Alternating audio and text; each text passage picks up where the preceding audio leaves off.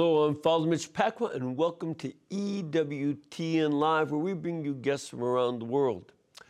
Did you know that so far, throughout the two millennia of church history, there have been only 36 people who were named doctors of the church? And we'll talk with a church historian tonight who will help us learn what it means to be a doctor and find out more about some of those individuals. First, we want to talk briefly with EWTN's Peter Gagnon about some special programs and live events from around the world that you can look forward to during Holy Week right here on EWTN. Peter, what have you got for us? Well, next week, the, the holiest week of the year, we, um, we really try to focus on a lot of the special programming we have. Mm-hmm. A lot of our regular programming is preempted, so people should be aware of that. But we want to present specials focused on this week. So we start off with a lot of the liturgies from here with the friars, but also from around the world. So we'll go to Washington, D.C., the Basilica of the National Shrine of the Immaculate Conception, for a number of liturgies from there. So from Holy Thursday to Good Friday and, and um, Holy Saturday evening evening as well as Easter Sunday, people can participate in the liturgies from the from that magnificent shrine there, mm-hmm. and. We also will take people to the Holy Land. So there's a special event um, from the Garden of Olives that uh, is really a really beautiful event. I know you've been to uh, yeah. that church probably on Holy Thursday. And, yeah, oh yeah, yeah, yeah. It's, it's, wonderful, and the great procession afterwards. Yeah, yeah. So it's a very, very moving. We really try to bring as many events from the Holy Land that we can uh, throughout the year, but this one's a very um, a beautiful event. And then also we'll take you to Rome. We'll take the people to Rome for a variety of events with the Holy Father liturgies. Uh, the Way of the Cross from the Colosseum is always a, a really fantastic event, very moving and a very powerful powerful. So, and we've always get people just love that event, To tune into that. So, and we'll also show the uh, bring people the Mass of Easter Sunday and, and his Urbi et Orbi message to the world on Easter Sunday. Besides these liturgical events, we also have a lot of specials. One of them is a new um, special with Father Raymond de Souza on the seven last words of Christ. So uh, he's done these the last few years, and they're different meditations. We shoot these up in Canada where Father is, and Father just does a great great job in, in really reflecting on, on the, the messages of our Lord. And it's a great Good Friday tradition to have the yes. meditations on those. So, so people should tune in to see those. And um, also, we'll have specials throughout the week. Now, the Friars went to the Holy Land several years ago, and we went to the different sites focused on Holy Thursday, on the Eucharist um, from the upper room, to also, um, you know, obviously Good Friday and Holy Saturday meditation. So we went to all these different locations with Father Mark and Father Joseph, and they were able to um, bring these meditations from these different sites to help us uh, get deeper into to the, this time of year and also just really uh, renew our faith. And, and, uh, and Land is just a beautiful location for these. We also have specials on the Shroud of Turin and um, we have a number of those, like three different ones that we're going to be airing throughout Holy Week. And even in specials on the Passion, there's some dramas we have. And, um, and so there's a variety of, of great programs we have throughout Holy Week. And then finally, we also have programming for kids. So we want to make sure the kids are also fed during this Holy Week, understanding the, the Eucharist, understanding what the Passion of our Lord meant. But, you know, it's for kids. And the, the Friar is one of the programs that we have that focuses on that and teaches them the, the wonders of the resurrection. So we're really trying to teach the kids and reinforce the faith as well. So people should go to ewtn.com forward slash Holy Week, and they can see highlights and they can get the full schedule for, for their area for these specials that are airing throughout the week. So please join us, spend a retreat week with EWTN this Holy Week. Yeah, well, that's a great idea to do. All right, thank you, Peter. Appreciate it. And we'll be back in just a couple minutes with tonight's guest, so please stay with us.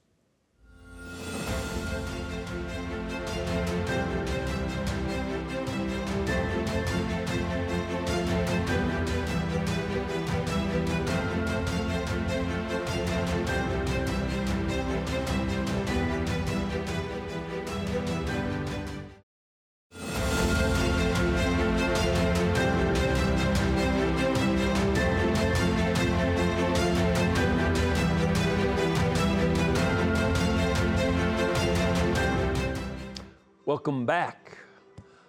We have a guest tonight who is an author a church historian. He knows a lot about other parts of history too, as well as a theologian.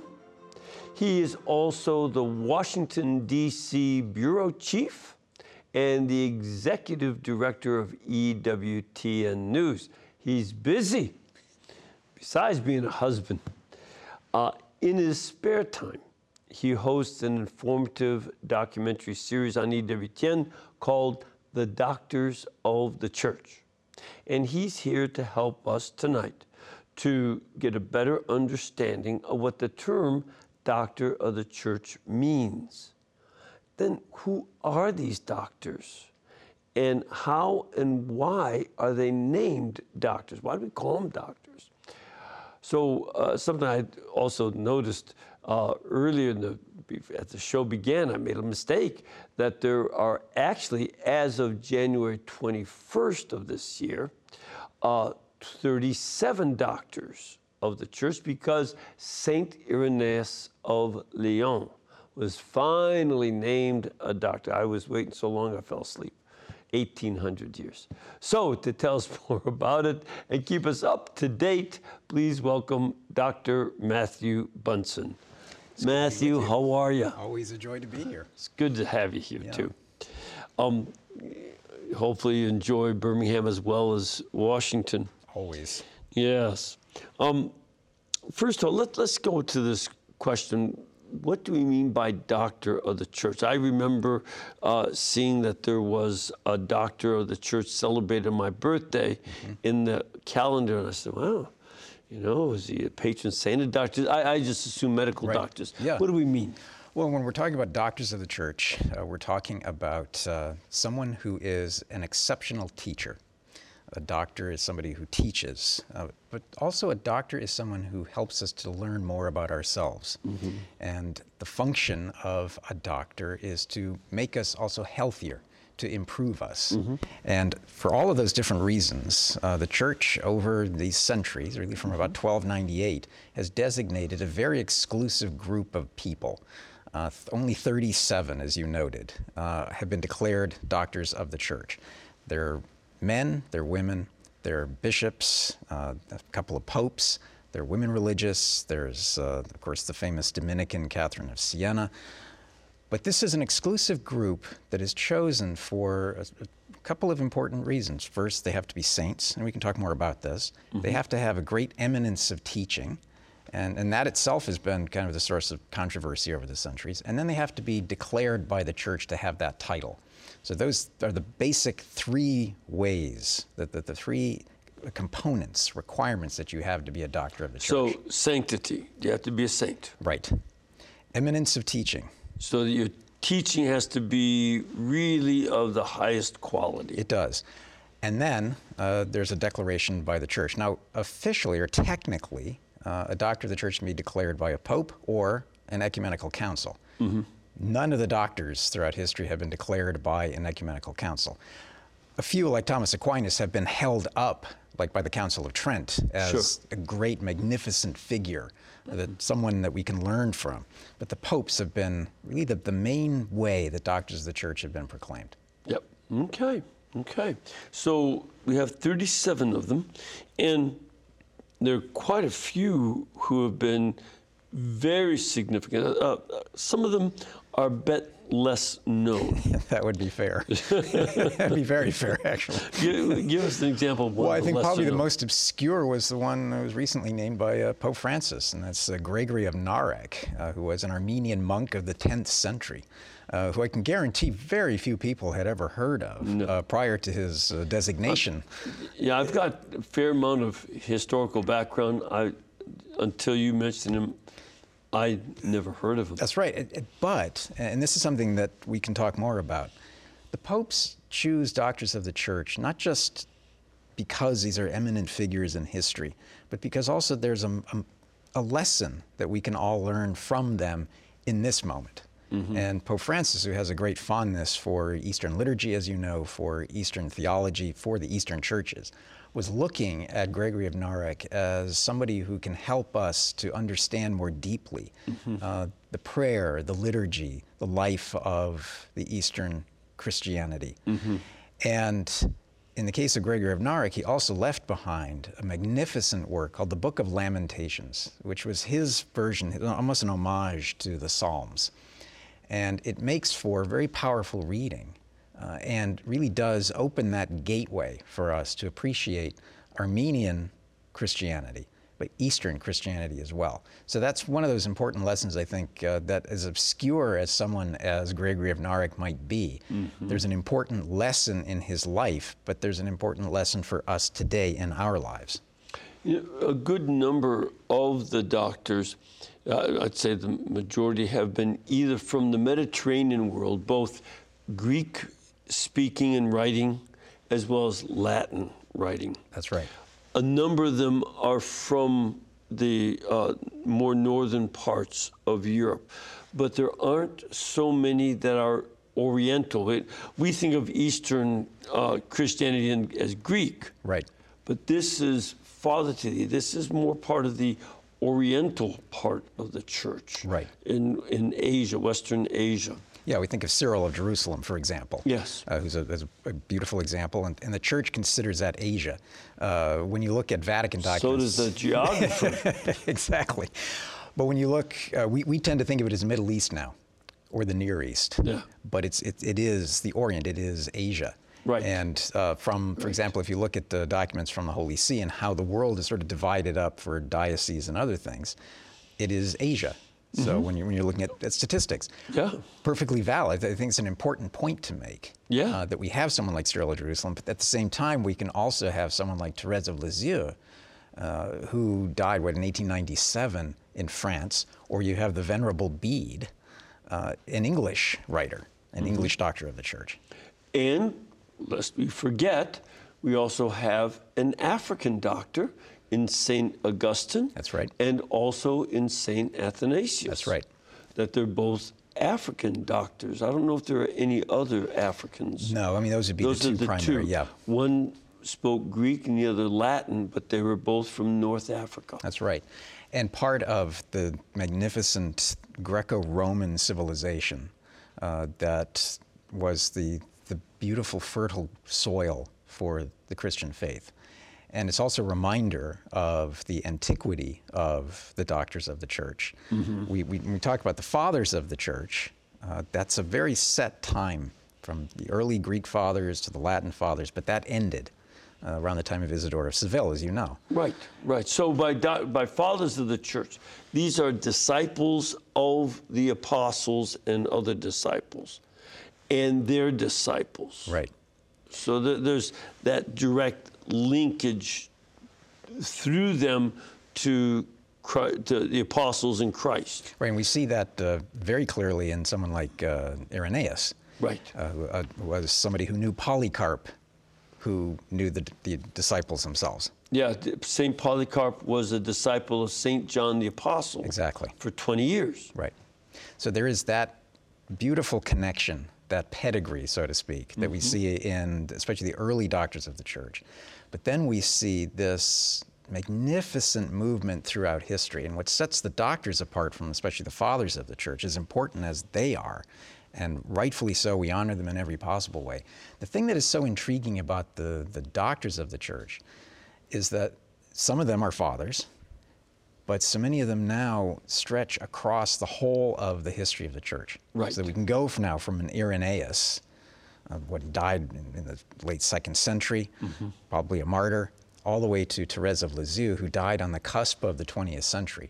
And uh, before we finish our conversation tonight, I hope we can maybe speculate. I'd love to hear, for example, who you think would be a good doctor of the church and who you think might be the next doctor of the church. Mm something to think about. Okay. But um, so we have the whole of church history stretching out before us with these doctors of the church, men and women, and each of them playing a significant role in their own eras, but then reflecting on the teachings of the church up to their time, and then offering us now this treasury afterward.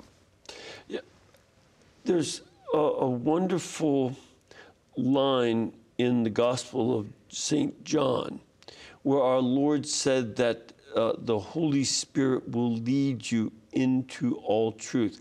I can't tell you everything now, but the Holy Spirit will lead you into all truth. These doctors over the centuries are the thinkers who continue to try to see the ramifications, the meaning of the gospel in a wide variety of new situations. Right. New questions come up. And St. Augustine answered them in his day. 800 years later, St. Thomas Aquinas deals with them. And then you, you keep moving forward to, through, uh, to modern times. Right. And you have uh, something in, that, that you're, you're touching on is very, very important about the doctors of the church and the great saints and theologians in the history of the church, many of whom are doctors. And that is that we have these new situations, these new crises facing the church, because so many of the doctors of the church, I think of Leo the Great, for example, in one of the darkest periods imaginable, Gregory the Great, another incredibly difficult period for the Yeah, church Very much so. building on what they had learned and they were passing on the faith, the unchanging teachings of the church. It's a, that old joke that it, it, it works every time it's tried. And in these new situations, the, the teachings of the church are there for us as this treasury. It's a solution to our problem. And the doctors remind us of that. Yeah. Today, when we're hearing from theologians, in some cases now even bishops, uh, for example, in Germany, who are suggesting that we need to get with the times and change the teachings of the church in order to be more consistent with the social sciences. That is a reminder, it's a potent reminder of why we need the doctors of the church, because what they proposed were the solutions to our crises today, but it's the unchanging beauty and teachings of the church to do it. You know, when I was studying theology before ordination, it was sadly striking to me that apart from our historical courses, all of the articles we read had been written after the Vatican Council, as if there were this break in history. And they didn't even, a lot of these books and articles did not cite Vatican II itself. They were just saying, well, that marked the breaking point and we're moving forward. Whereas when you read Vatican II, you need to take a look at the end of each document and pay attention to the footnotes. Mm-hmm. And it's St. Thomas Aquinas, St. Augustine. St. Irenaeus, St. Gregory the Great. These are these doctors of the church are quoted in the council, but in some ways, smaller minds think that they can neglect these great minds and do a better job starting from scratch. It reminds me of the little rascals finding scraps and building their own little homemade vehicle to go into a race. It always falls apart. Right. The difference there is that that was fun to watch. Sometimes this isn't. That's true. yeah. And the doctors of the church have dealt with these crises um, that have called into question things like the divinity of Christ. The, the Arian controversy was something that the doctors of the church, the fathers of the church, dealt with in their own era. Robert Bellarmine, a great Jesuit, Peter Well- Canisius, dealt with the, the work of the Protestant revolt or the Protestant ref- reformers uh, in their own way, shattering Christian unity, Yes. but also proposing things that were simply not the teachings of the church. And rather than embrace them, Robert Bellarmine, Peter Canisius, Francis de Sales found ways to refute them, but they also found ways to do it in charity, with love, Yes. and in a way that could be understood by anybody, by the average person. And I think that's one of our lessons today from the doctors of the church. There's always this temptation you want to sound smart. The doctors of the church are about as smart as they as anyone you'd ever meet. Every doctor is. But as I like to say, they knew how to bring the hay down so the goats could get some. Exactly. And that, that was one of the great hallmarks of someone like Francis de Sales, who he didn't take pride in it, but it was a simple reality that when he would deliver a, a homily, when he would teach, he would do it in a way that any king, any cardinal, any farmer could understand. Yeah. This, this is a very important thing because the, the church, uh, it's, and it's not only the Catholic Church. Uh, I, I, have a number of Protestant minister friends, and a number of the denominations are making horrible decisions theologically. Their founders, whether it's Martin Luther mm-hmm. or John Calvin or uh, John Wesley, these founders would have exploded in fury at trying to change the Blessed Trinity. Right. And committing very old heresies all over again and trying to baptize people in false notions of the Trinity. We, you know, the, the reformers disagree with us, but they had more in agreement than some of the contemporaries. And that continuity being lost means people vote with their feet. Mm-hmm. It's not the authentic faith of Christ and his church. And they just walk away until hopefully someone preaches it. When you can see the fruits of the truth, the, the fruits of good teaching uh, in someone like De Sales, mm-hmm. uh, who, as a priest, went into the, the Chablais region, uh, part of Savoy and, and that Switzerland, mm-hmm. modern Switzerland, and all of that. And by the time he was done, 90,000 people had come back to the church yeah. as a result of just his preaching. Yeah. And that, that universal call to holiness. And so it's, it's the opposite of um, watering down in order to be popular, uh, to try to pretend that you're something you're not. Or in the case of the, the period bef- right before the Rev, uh, Reformation, there were a lot of priests who were treating the ministry as a career choice right. by which they became enriched uh, financially. They ignored the moral teachings, the Ten Commandments, and were, in, especially the sixth, um, you know, and they were involved in lots and lots of illicit affairs. Mm-hmm. And by them neglecting the truth, they wouldn't deny it, they just wouldn't live it. Those who denied it at least sounded more sincere. Right. But they were still sincerely wrong. The errors of bad priests doesn't mean you can change the doctrine.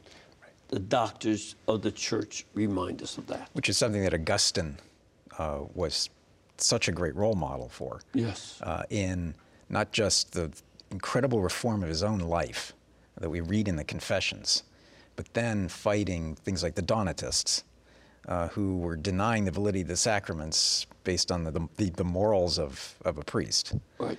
And challenging openly the, the church's teachings on grace. Mm-hmm. But one of the other aspects, too, that uh, is important in that is I always go back to the phrase of uh, Pope St. Gregory the Great Semper Ecclesia Reformanda. The church is always in reform. Yes.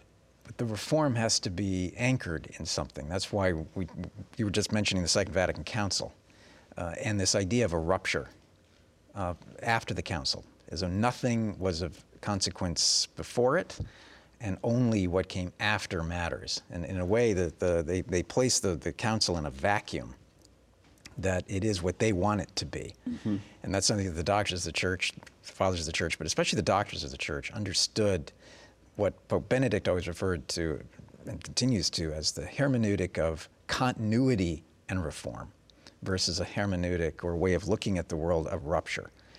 Yeah, the word hermeneutic, you know, means from Greek interpretation or translation. And uh, you're right, Pope Benedict, who was at the council, right, as was Pope St. John Paul. The, pope Benedict is the last pope to be at the council and the, the previous ones had all been there, uh, you know, from Pope uh, John the 23rd. Right. And so uh, this idea that the past is done, where there, there grew to be what I like to call the triumph of the present moment. We're in the present, and what we think now, this is where we're going.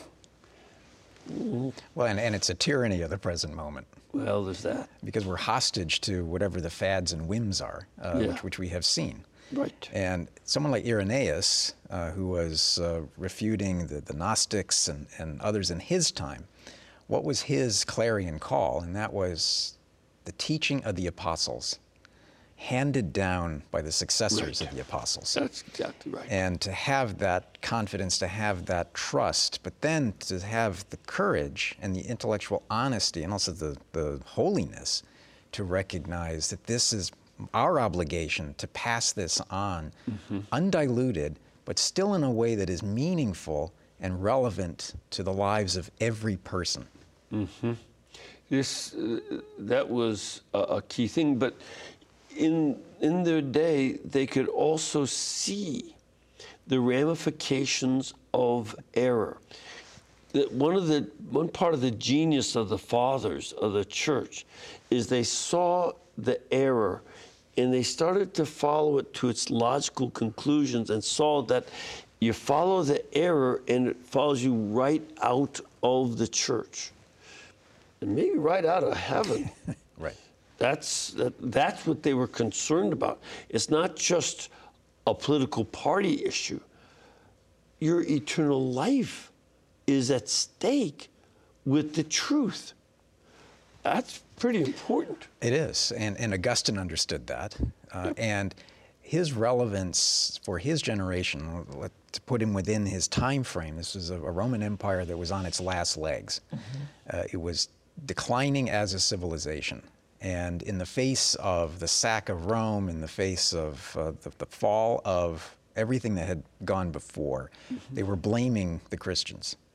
Right. Here was somebody who was dealing with that, but then also dealing with something like the Donatist controversy, who was able to say, This is my past.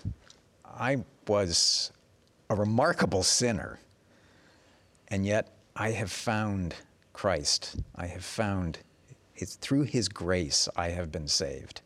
And then he's able to reflect in the city of God on what are uh, the stakes here for the cities in which we live, the city of God and the city of man. Right. And that's another lesson for us today. Yeah, no, he's he was dealing with, uh, you know, the, the Rome fell to the Visigoths in 410, 10 years before he died, and then while he was dying, Vandals were taking over his city. That's right. You know, uh, and not only were they barbarian, they were Christians, but they were Arian heretics. So uh, all of this, I, had they gotten a hold of his writings and destroyed them, what a loss that would have been. Well, and that's uh, one of the, the keys to why we appreciate the doctors. That eminence of teaching, they, they leave behind this legacy. Yes. Uh, and when we talk about the causes of saints, one of the things that's often reflected on is really crucial in any cause from the diocesan phase to all the way to canonization is this idea of proving sanctity, living a life of heroic virtue, but then also leaving this legacy of holiness that has that impacts the lives of those who follow you. And we can see that in each of the doctors of the church. Right. Uh, that they changed whole countries, they changed eras in which they lived, but it's a legacy that just kept moving through through time over the centuries. And even uh, in terms of the development of, of our faith and development of understanding, sometimes people say, well, I'm more of a Thomist uh, and I don't like Augustine. But again, there's not this radical break. St. Augustine dominated all theology in the West for 800 years. St. Thomas quotes and cites Augustine and starts from there using a different approach from Aristotle, but he starts from there and he cites Augustine all over the place because he's not in a radical break, he's developing and a whole new. Uh, it's like a rock, stage of a rocket. A whole new stage is taken off, uh, but it hasn't destroyed the rest. We're going to take a little break. Uh, we'll be right back with some of your questions and comments.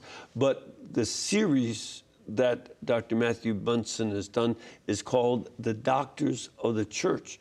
And you can watch these episodes anytime with EWTN On Demand. Simply go to ondemand.ewtn.com and watch the ones you that have been made and that you're interested in anytime you wish. We'll be back in a couple minutes, so please stay with us.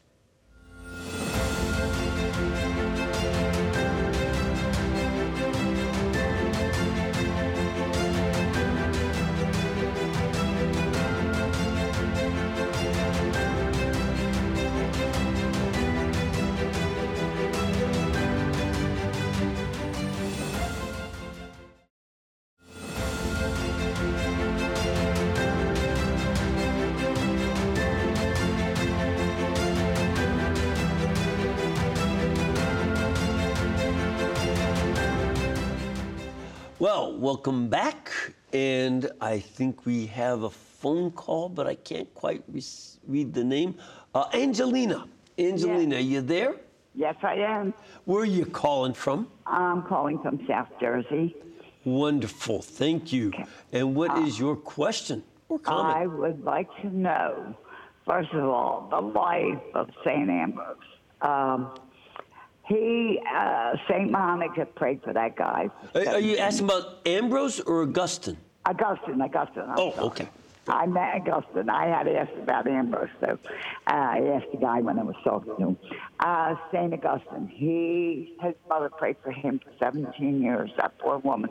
He was so bad, he, he, he did everything. I mean, everything from, uh, he was a gigolo, fornicator, everything. I mean, he was a playboy. And how he, I'm wondering how he even got to be a priest, let alone a doctor of a church.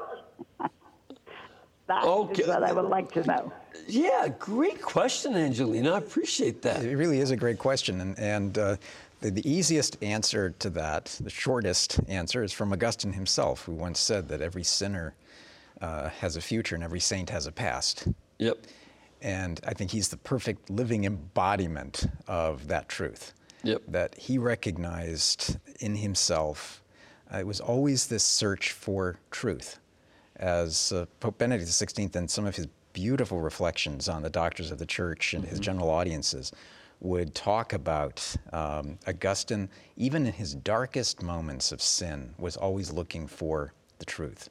Yes. And he ultimately found it. And that transformation in him helped turn him into a saint.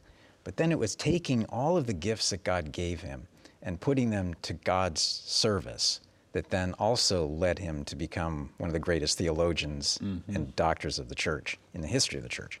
Yeah, yeah. Uh, that's one of the reasons that uh, we really encourage people to read uh, his confessions. Uh, Sister Ida, who taught me in eighth grade, said, "You boys shouldn't die without reading Saint Augustine's Confessions." So I said, "Well, I don't know how long I'll live. I'll go read it now." I didn't understand it, right. but, I But the little stories. Um, it was good like, to go uh, back later on. Stealing the pears. Yeah. Uh, where he, he stole perfectly good pears. He had pears. I mean, why steal pears? And ultimately, he and his friends didn't even eat them, they threw them to the pigs. Yeah. And that was one of those lessons in looking back on where he, it wasn't so much the stealing, it was the actual sin itself that he was reveling in. Right. And then being able to apply that to his later life, and then to have that moment of conversion in the garden. And we can't talk about Augustine without thinking of his great mother, Monica, uh, who, who wept for him every day, and to whom a bishop once said that uh, a, a child of so many tears will not be lost. The other thing, too, uh, Angelina, is that he did not seek priesthood at all. His bishop in Hippo pretty much forced it upon him and then forced him to be a bishop so that he could take his place when the bishop died. Yeah, similar it to what we saw with Ambrose. Right, right. He didn't seek it either. Right. We have another caller, Marlene. Yes, good, good evening, Father Pacwa. Hi, where are you calling from? Puerto Rico. Oh, wonderful, wonderful. Thank you so much for calling. What can we do for you this evening? Yes, thank you. It, the question is for your guest. It is a three-part uh, question. Um, first, does does the guest think that Saint Louis de Montfort meets the criteria to be a doctor of the church? Number two, is the guest aware if Saint Louis de Montfort's name has been submitted? Um, and if number three, if so, why does the guest think that it is taking so long? Thank you very much, and I will hang up now. Thank you so much for calling. All right. It's a, it's a very good question. Yeah. Uh, all of us have favorite saints. Um, I love St. Robert Bellarmine, who is a doctor of the church, but I also love, uh, oh, someone like St. Charles Borromeo, one of the great reformers. Uh, Yes. But I don't think his name has ever really been put forward to be a doctor of the church. Much the same way that I think uh, Louis de Montfort, there are probably many good reasons for him to be declared a doctor of the church because he can teach us so much. But as far as I'm aware, it's never actually been put forward. Yeah, I, I've not heard him put forward, but his his books are very, very popular. Right. But you know, and have been so, and very influential in uh, leading people to true devotion to the Blessed Virgin Mary. Right. So he would meet, uh, you can certainly make the case, he meets at least two of the criteria. Uh, one, the, saintliness, Right. clearly a saint. Second, eminence of teaching. Now, the question becomes uh, is it eminent enough? Right. Uh, in the eye of a, a pope, this pope, a future pope. That may come. But it also raises a, a really interesting point because someone like Therese of Lisieux, when Pope St. John Paul II declared her a doctor of the church, the question was raised she left almost nothing behind in terms of what we would think of as an eminence of teaching. We, we have her autobiography, but that was about it. And his answer, as, as is customary with popes when they name a doctor of the church, was uh, this beautiful letter on the science of divine love mm-hmm. and how, despite we don't have a lot of teaching from her, but what she taught was so important uh, mm-hmm. that she merits to become a doctor of the church. The, the, the little way of doing things in perfect love. Mm-hmm.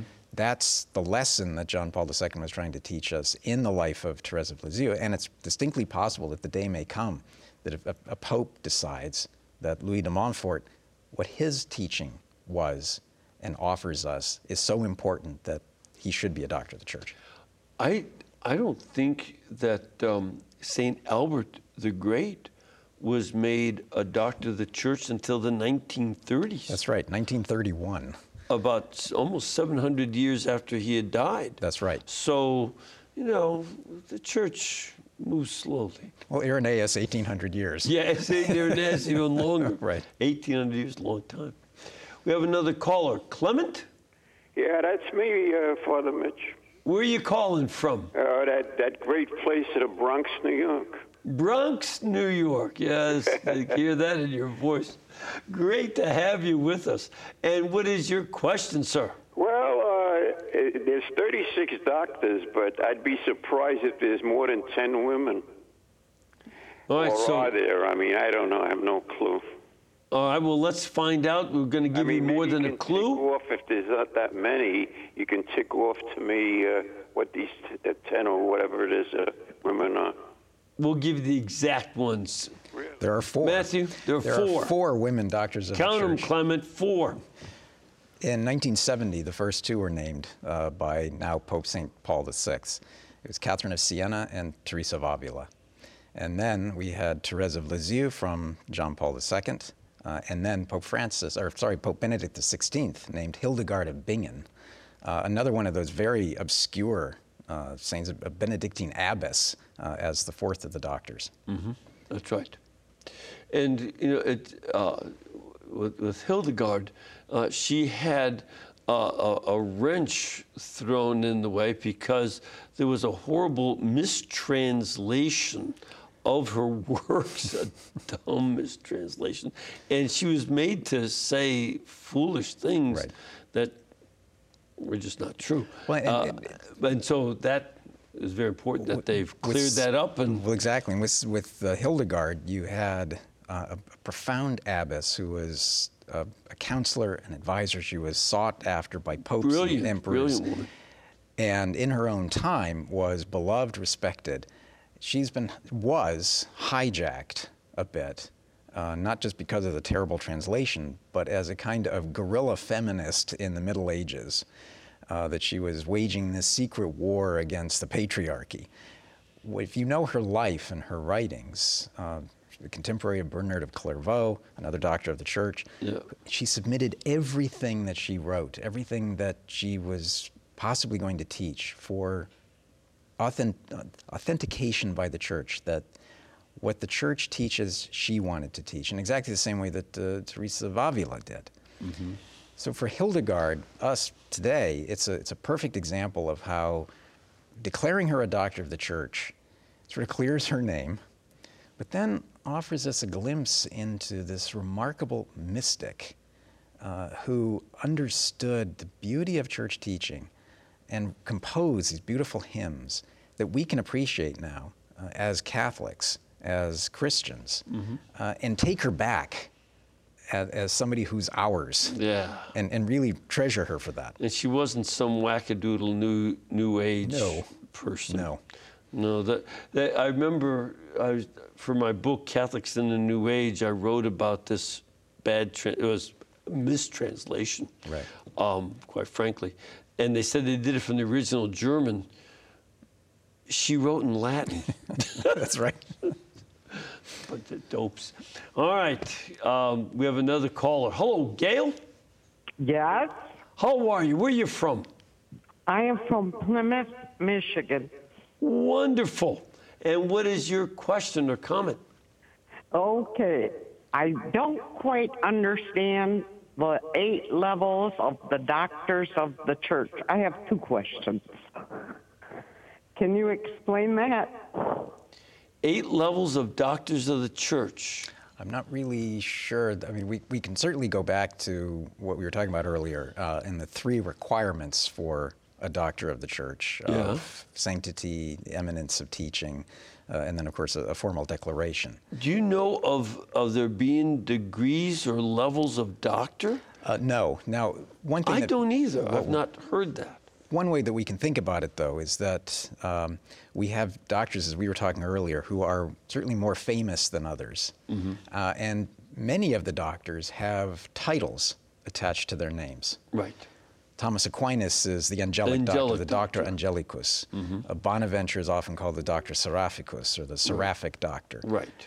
Irenaeus, now, who's just named by Pope Francis, uh, is the doctor of unity. So there's something in their teaching in particular, I think, that, that helps us to understand a little bit more about them.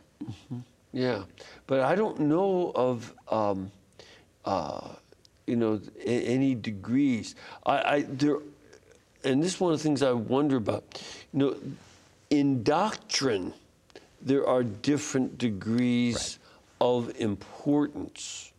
You know, some doctrines have a higher Mm-hmm. uh, priority over some of the others. That's right. For instance, the oneness of God is of highest Yes. priority. Um, and you know some of the other doc, defined doctrines have are consequent. They, they flow from these Mm-hmm. higher ones, but there's no difference of doctors. No, I, th- I think the know doctors that- themselves, uh, one of the hallmarks of so many of the doctors was profound humility. Yeah. And I think uh, as a group, uh, they would look at each other and, and Yeah. each would probably feel unworthy to belong in the group they're in. Yeah.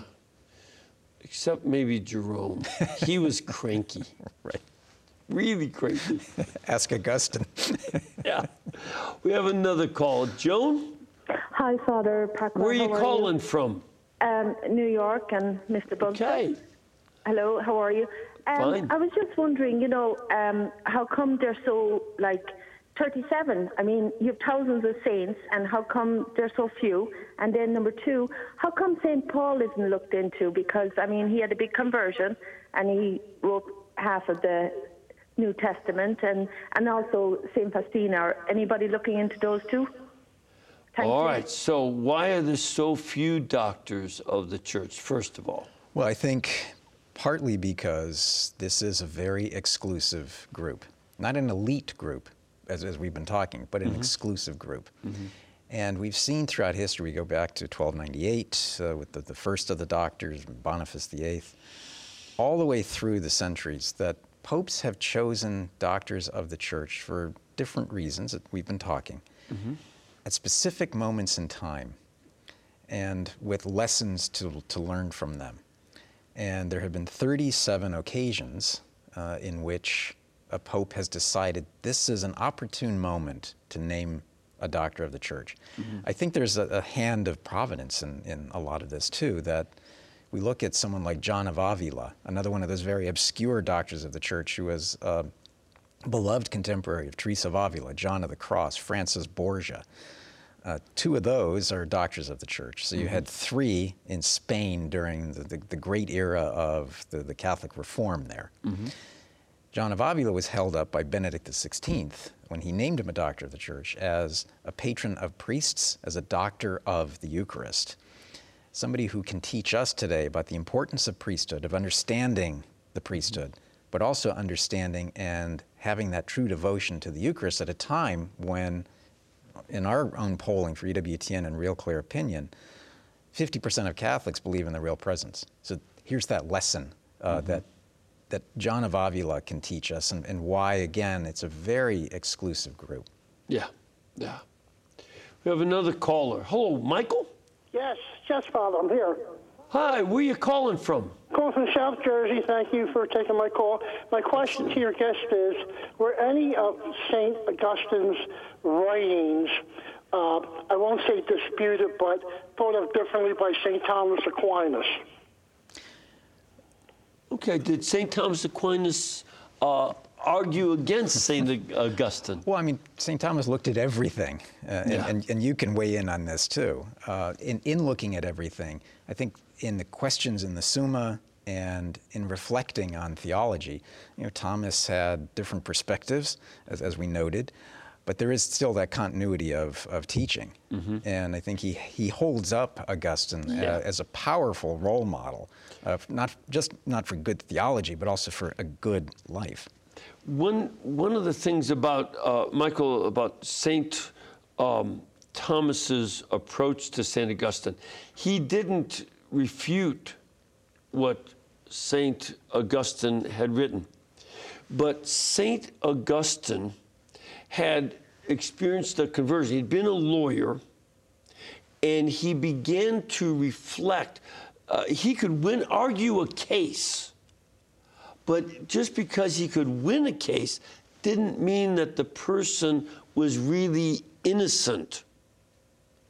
He and so this forced him, and we, we see that with lawyers today. They can argue a case, win, whether the guy's innocent or not. And so Augustine, be, as he was studying style, under uh, by, by reading Cicero, the greatest Latin stylist there was, he also discovered the importance of truth, and he used the philosophy of Plato and the methods of Plato. He didn't really read much Plato, but he used the same approach to, to thinking. While St. Thomas Aquinas lived at a time when the philosopher Aristotle was being discovered. And so the questions changed. And especially the great philosophers of Aristotle at the time of St. Augustine were Arabs and Muslim. And so they approached Aristotle from a Muslim perspective. So what Thomas did is look at St. Augustine through a lens of Aristotle and would cite him as a, an authority to prove the arguments in favor of the Catholic position. Now, as you said, he would look at everything, but he, it, he didn't argue against Augustine. He just gave Augustine a very different perspective with questions from the ideas of Aristotle, the distinctions. Aristotle's very precise and different um, logical distinctions. And so he used those to address questions posed by uh, Averroes and Avicenna and the other uh, Arab commentators and others as well. And Augustine was cited to refute because Augustine gave wisdom, he just had to restate it through that Aristotelian lens. And Does that make see, sense? Absolutely. And, and you can see uh, in Augustine, in, in, much the same way with uh, Aquinas, the wisdom of the ancient world, the, the wisdom that was there in philosophy, in Plato, the wisdom that was there in Aristotle, but then Christianizing it. Yes. And, and bringing it into us. Right. Uh, in, because of the logic that it brings, but also the, the view of the world that it brings. Right. And so we're looking at two different eras uh, in Augustine and Aquinas. And, and especially in Aquinas, we have that rebirth, that re-understanding of Aristotle. Right. He's simply called the philosopher. Right. We can see that work in scholasticism, uh, and we can see that work even in someone, another doctor of the church like Albert the Great. Yes, who was a teacher of St. Augustine. Right. Uh, a, a great teacher, and now also patron saint of scientists. Thank you very much for helping to head up this series called The Doctors of the Church and for coming here to be with us tonight. Again, you can watch The Doctors of the Church with Dr. Matthew Bunson anytime. It'll be on EWTN On Demand. Simply go to ondemand.ewtn.com and watch it today. And in fact, uh, it's a fun series uh, that I got to be part of. You are. You With are. uh, uh, Bellarmine Upcoming and Peter episode on St. Robert Bellarmine and, Peter Canisius. St. Jerome. Exactly. That's why I know he's cranky. That's why I like him. all right. Well, thank you very much, and thank all of you. And may the good Lord bless you and keep you and cause his face to shine upon you. May the Lord lead you in all of your ways by his peace. The Almighty God bless you, the Father, the Son, and the Holy Spirit. Amen. You know, we can bring Dr. Bunson here, but also do this series and give this instruction on the fathers and all the other programs, especially next week as we get to Holy Week and Easter, only because the network is brought to you by you. You are making it possible and are sharing in the mission. So please keep us in between your gas bill, your electric bill, and your cable bill, and we'll pay our bills too. Thank you and God bless.